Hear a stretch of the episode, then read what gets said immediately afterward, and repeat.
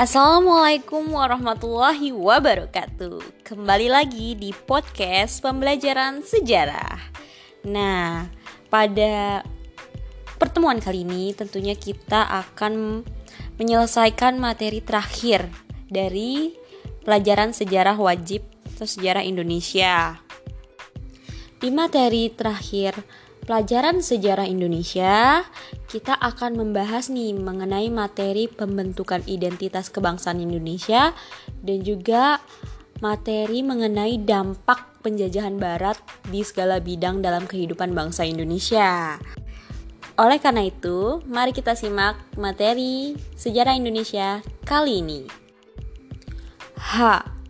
Pembentukan identitas kebangsaan Indonesia.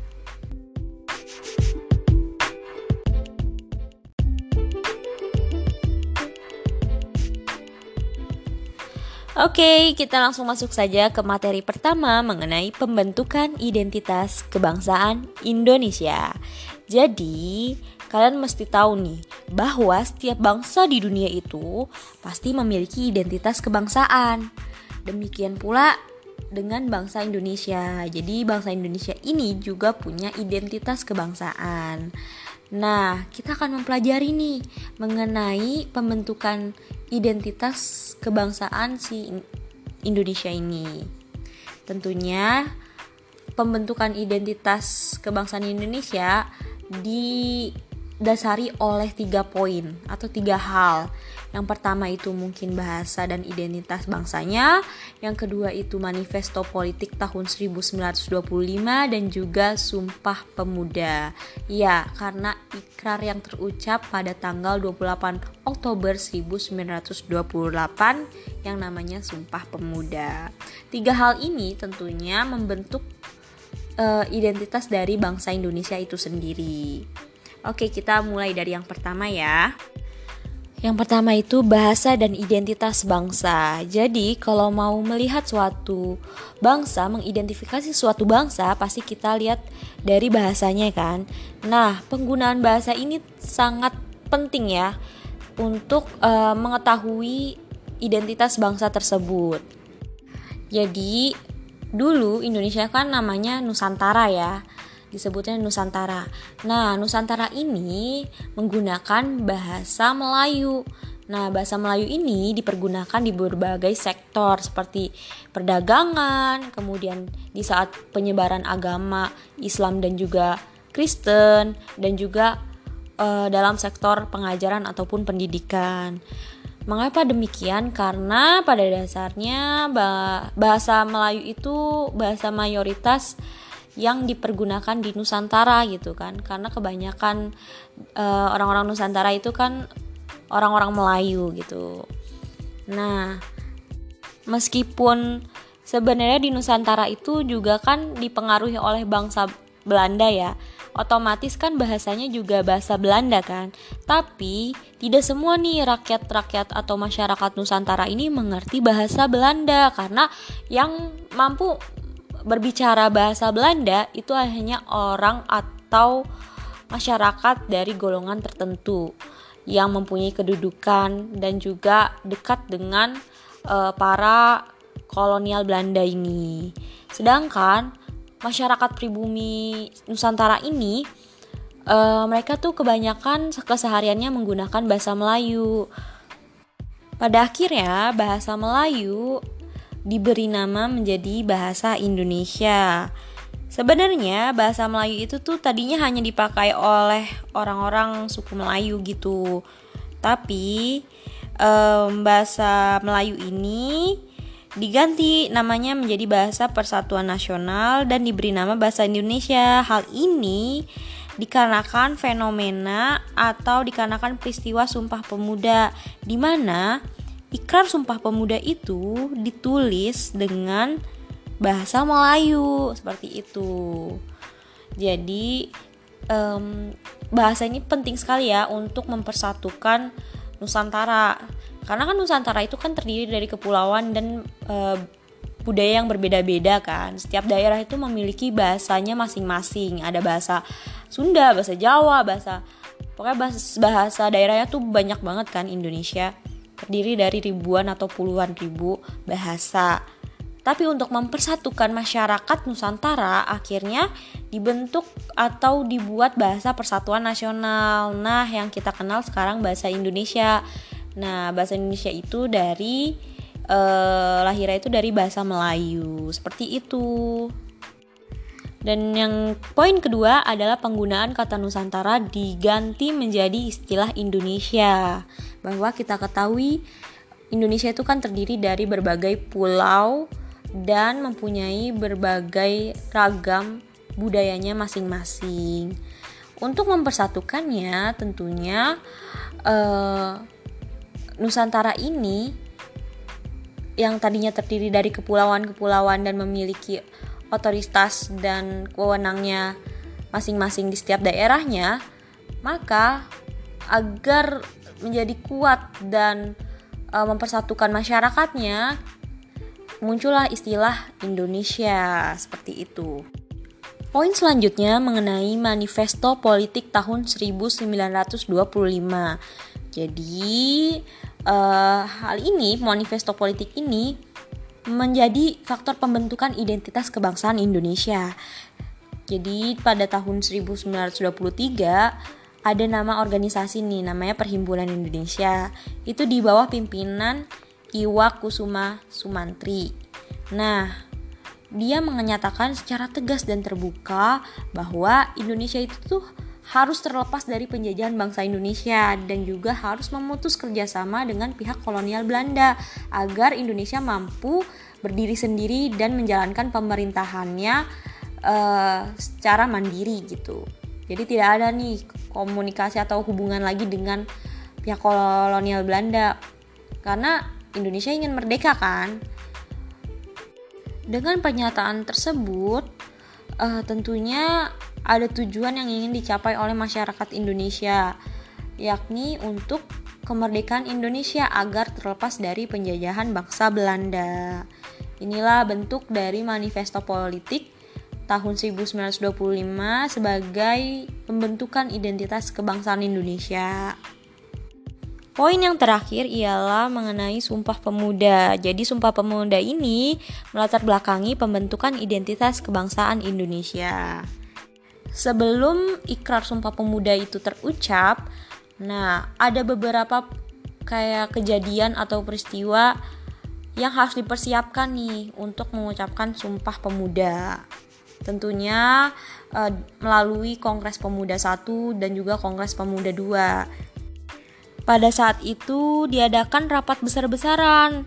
Nah, rapat besar-besaran ini dilakukan oleh para pemuda dan dikenal sebagai Kongres Pemuda 1.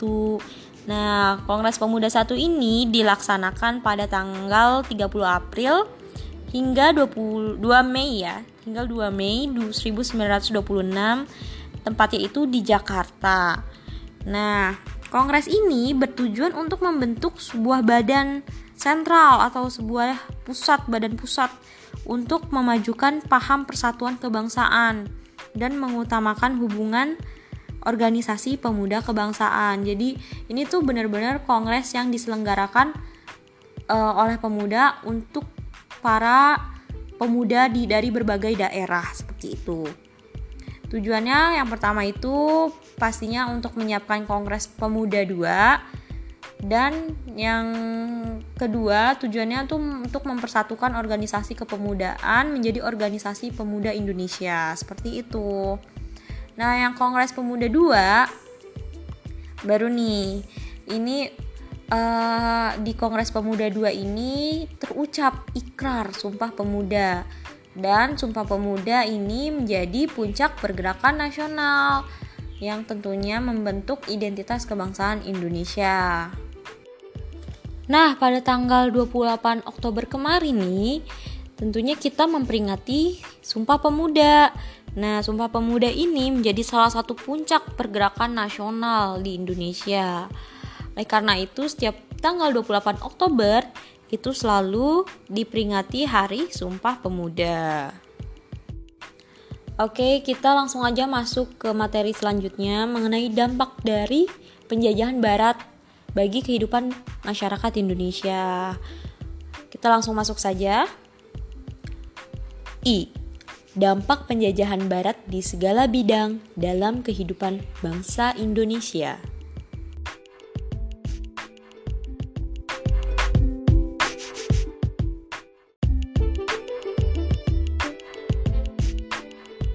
Selanjutnya kita langsung masuk saja nih ke materi dampak dari penjajahan barat di segala bidang dalam kehidupan bangsa Indonesia. Jadi uh, bangsa kolonial Belanda itu mempunyai pengaruh yang kuat nih di bidang uh, politik atau pemerintahan, sosial ekonomi, budaya dan juga pendidikan.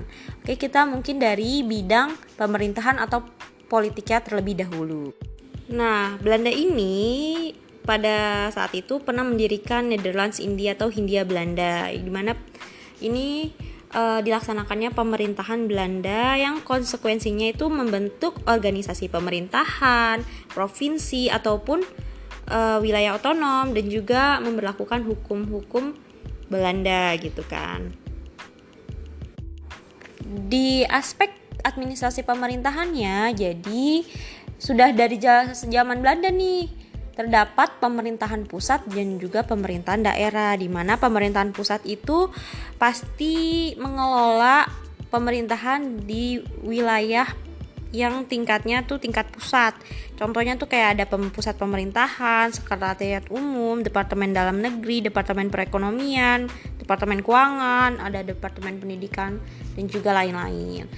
Nah, kalau sekarang di saat ini kita tuh mengenalnya dengan sistem kementerian. Jadi ada Kementerian Dalam Negeri, Kementerian Perekonomian, Kementerian Keuangan, terus Kementerian Pendidikan dan Kebudayaan gitu kan. Jadi struktur pemerintahan pusatnya itu sampai sekarang ini juga masih sama ya. Cuma yang membedakannya itu adalah uh, penamaannya. Kalau dulu penamaannya dengan istilah departemen, kalau misalkan sekarang atau saat ini istilahnya itu diganti menjadi kementerian. Seiring berkembangnya waktu, jadi pemerintahan pusat tidak mampu nih mengelola banyaknya daerah yang ada di Indonesia karena kan persoalan pemerintahan itu kan semakin kompleks. Akhirnya diberlakukan nih eh, pengelolaan daerah di masing-masing daerah dengan eh, didirikannya atau um, dibentuknya pemerintahan daerah. Nah, program utama desentralisasi itu ada tiga. Yang pertama itu dibentuknya Dewan Pemerintahan Lokal, yang kedua itu membentuknya pendanaan lokal. Jadi semua pembiayaan kebutuhan pemerintahan lokal itu uh, tidak ada campur tangan pemerintahan pusat. Jadi semuanya dikelola oleh pemerintahan daerah. Kemudian yang ketiga itu desentralisasi administrasi atau pemerintahan mandiri. Jadi pemerintahan pusat lepas tangan dan semua e, diserahkan kepada pemerintahan daerah seperti itu. Yang kedua itu adalah pembentukan wilayah administratif. Jadi pembentukan wilayah administratif sekarang lengkap nih. Sudah e, terbagi menjadi 22 wilayah administratif. Tentunya pembentukan wilayah administratif ini uh, berpengaruh terhadap pembagian provinsi di Indonesia pada masa sekarang. Yang ketiga adalah reorganisasi desa, di mana reorganisasi desa ini uh, menjadi upaya pemerintah lok kolonial pada masa saat itu untuk menata kembali pemukiman di desa-desa dan reorganisasi desa ini dilaksanakan bersamaan dengan pemberlakuan culture social. Tujuan dari reorganisasi desa ini apa sih? Tujuannya itu tentu untuk mempermudah pengumpulan hasil panen. Jadi reorganisasi desa dilaksanakan dengan menyatukan desa-desa kecil nih yang terpisah-pisah, kemudian disatukan menjadi kesatuan desa yang lebih besar. Langsung kita masuk ke bidang sosial ekonomi, di mana uh, di sini masih ada pengaruh dari pemerintahan kolonial Belanda. Jadi uh, dampaknya itu di bidang sosialnya pertama tradisi kedaerahan hilang kemudian digantikan nih tradisi pemerintahan Belanda kemudian uh, di bidang ekonomi sistem barter yang kita kenal sistem tukar menukar barang pada saat uh, Indonesia itu masih menjadi Nusantara itu diganti menjadi sistem pembayaran dengan mata uang. Nah, hingga saat ini kan kita kalau untuk menjalankan aktivitas ekonomi, kita selalu melakukan pembayaran dengan uang ya. Uang atau mata uang yang kita kenal sekarang itu rupiah. Kemudian yang ketiga itu pembangunan sarana transportasi antar wilayah. Nah, tujuan dari pembangunan sarana transportasi antar wilayah ini guna untuk mendukung lancarnya pengangkutan hasil perkebunan, hasil pertanian.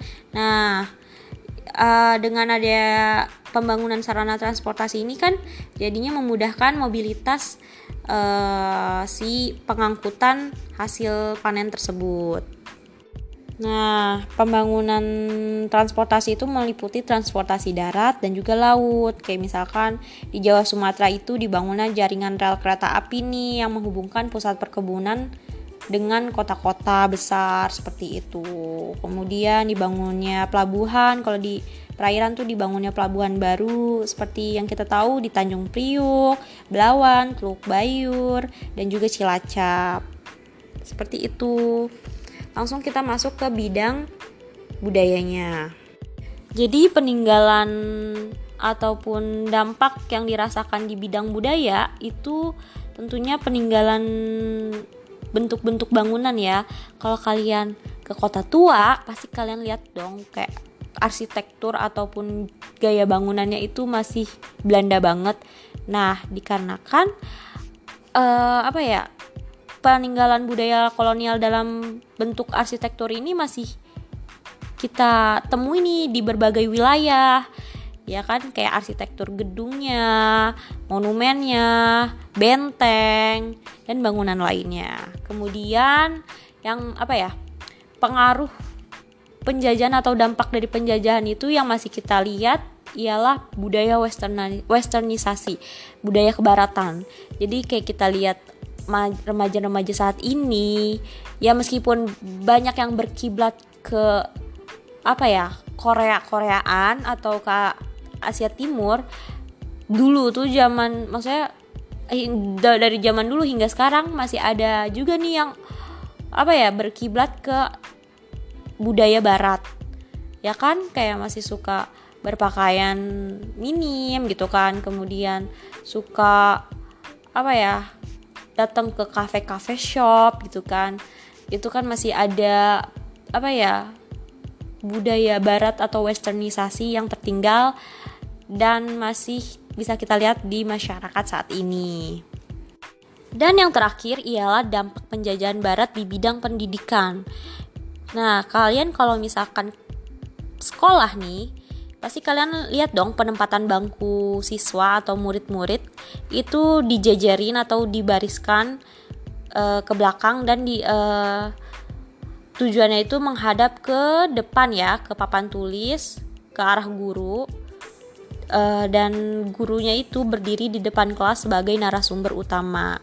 Ternyata ini tuh sebagai gaya pengajaran Eropa pada masa saat itu jadi struktur kelas yang kalian apa ya kalian rasakan saat ini sebelum PJJ tentunya itu tuh struktur kelasnya itu sama dengan uh, apa ya gereja pengajaran di gereja sejak masa skolatik di Eropa. Jadi pada masa penjajahan Belanda itu tuh memang disetting sedemikian rupa seperti pendidikan atau pengajaran di Eropa sana seperti itu.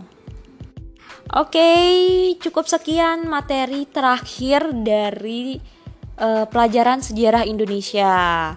Ibu harapkan kalian merefresh kembali nih atau mereview kembali materi-materi sebelumnya karena materi sejarah Indonesia maupun sejarah peminatan itu sangat kompleks dan banyak. Oke, cukup sekian. Jika ada yang ingin ditanyakan, silahkan kalian bisa uh, feel free to ask dan bertanya-tanya secara personal di WhatsApp Ibu. Oke, jangan lupa pekan depan kita akan menghadapi penilaian harian atau ulangan harian kedua tentunya mengenai bab 2 ya. Oke, cukup sekian. Wassalamualaikum warahmatullahi wabarakatuh.